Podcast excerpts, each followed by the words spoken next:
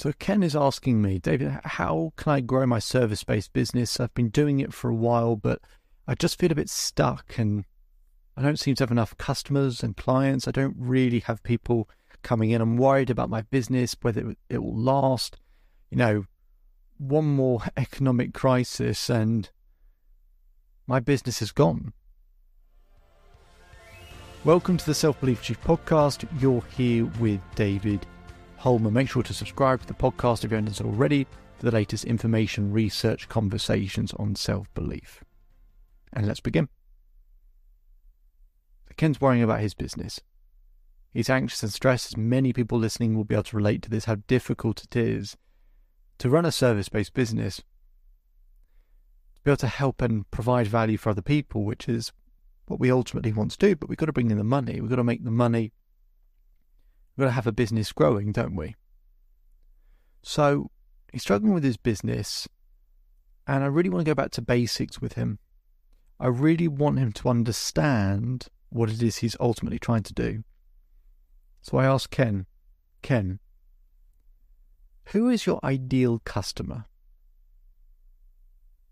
Ken thinks about it and he goes, um, I, it's, uh, was or is anyone who's got an interest in in this area in this thing that I do, um, and anyone who has an interest in you know anything to do with health. I said, Ken, who is your ideal customer? He tries to answer again with the same level of hesitation and spluttering. So I ask him again. What becomes clear is Ken doesn't know who his ideal customer is.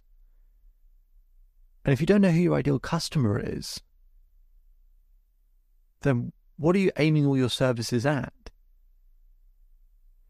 The biggest issue I see with a lot of service based businesses is they fall in love with their business, they fall in love with their products and services, instead of falling in love with their ideal customer. That's who you've got to fall in love with. You've got to fall in love with who they are, what they value, and what they need. But two people, too many people kind of design a product that looks cool to them and they get really excited about it, passionate, and then they go and do that. But it's not necessarily what the ideal customer wants. Now, I made this mistake in my business for years. So I'm not trying to say this from a point of I know everything. I, I'm saying this from a point of extreme pain and failure, where for years, people just didn't know about my business because I didn't know how to position myself well enough, because I didn't really know who my ideal clients were. The first program I designed was about dealing with heartbreak. I knew it, I understood it. But I then spent six months researching, really deep dive research. I would go on, you know, I do everything like, for example, going on Amazon, finding any books about heartbreak, then reading all the comments that people put about those books. What's the language they're using? What are they talking about? What do they need? What do they want? What do they value? And finding the common denominators, right? What's the worst thing they're going through? Right? What's the thing they ultimately want? And what I started to find was people go through heartbreak, their biggest fear is ending up alone. It just kept coming up. And the thing they ultimately wanted was to experience more love in their life, whether it was to meet someone new or maybe it's to have a bigger social circle or to have more love with themselves. They wanted to overcome the fear of being alone and they just wanted more love in their life. So then I designed a whole program around that because I knew that's what people wanted. Guess what? Lots of people wanted it. Lots of people wanted to work with me because I was using the language that my ideal clients were using. Coupled with my own personal experience, I, I knew the language very well, very intimately. So again, I have to get an understanding of who his ideal customer is. We get him to do the research, to do the work, to actually understand what is it that they value, what do they need, what do they want, what do they want that no one else is providing. So he does this research. It takes a lot of time to do the research. There's no shortcut. There really isn't. But he'd just never done it. We'd never been taught how to do the research before. There are lots of things I, get people to, you know, fill out a, a 10 page document with questions so that it helps them understand how to research it. But as painful as that sounds, once you do it, you don't have to keep working it out. Every product, service, bit of marketing material, everything, you can just go back to that document and assess is it matching what my ideal customer or client wants? Because ultimately, if you're in a service-based service-based business, you should be providing people exactly what they want and need. Otherwise, you shouldn't really be in business. You should be giving people what it is they need and asking for desperately. Give them that with tremendous added value. If you do that, you'll be fine. So, having these conversations with Ken, he does the research, comes back, he gets an understanding. And then we look at his existing products and services. We find about 60% of them are irrelevant. They're just not what his customers want, his clients want. So, we start to reshape them right? We start to change the products and services. We create ones that people actually want or are asking for. We start getting understanding of what his existing customers have been constantly asking for as well. See what is working and what isn't. You know, success leaves clues. And we gather up all that information and then we can create a, a, a product and service where his ideal customers want it and are desperate for it and absolutely need it and are sort of banging down the door hoping that they can get his service. Now, why do people avoid all of this? Well, the trap we all get into, and I've been in this trap before, is we think if I narrow down my niche to something really clear and really specific, just one particular ideal customer, then am I not just going to lose out on loads of people?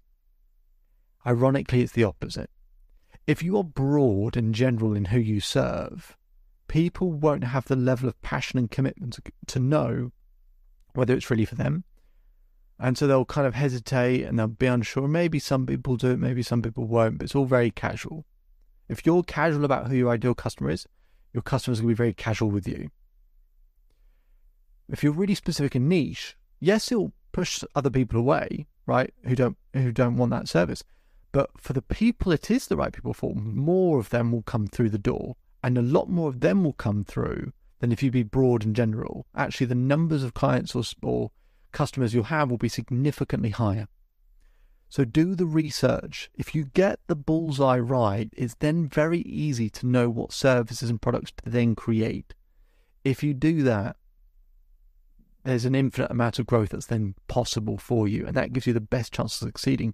And then once you nail it with one niche and you're getting that right, in the future, in the future, you can then move to another niche right? You can keep that one niche going that's working, leave that alone, and then you can move to another sub niche or another niche and start working on that so you can open up your product line. But don't don't go too broad too quickly. Be nice and specific at the start, or if you're struggling, be nice and specific.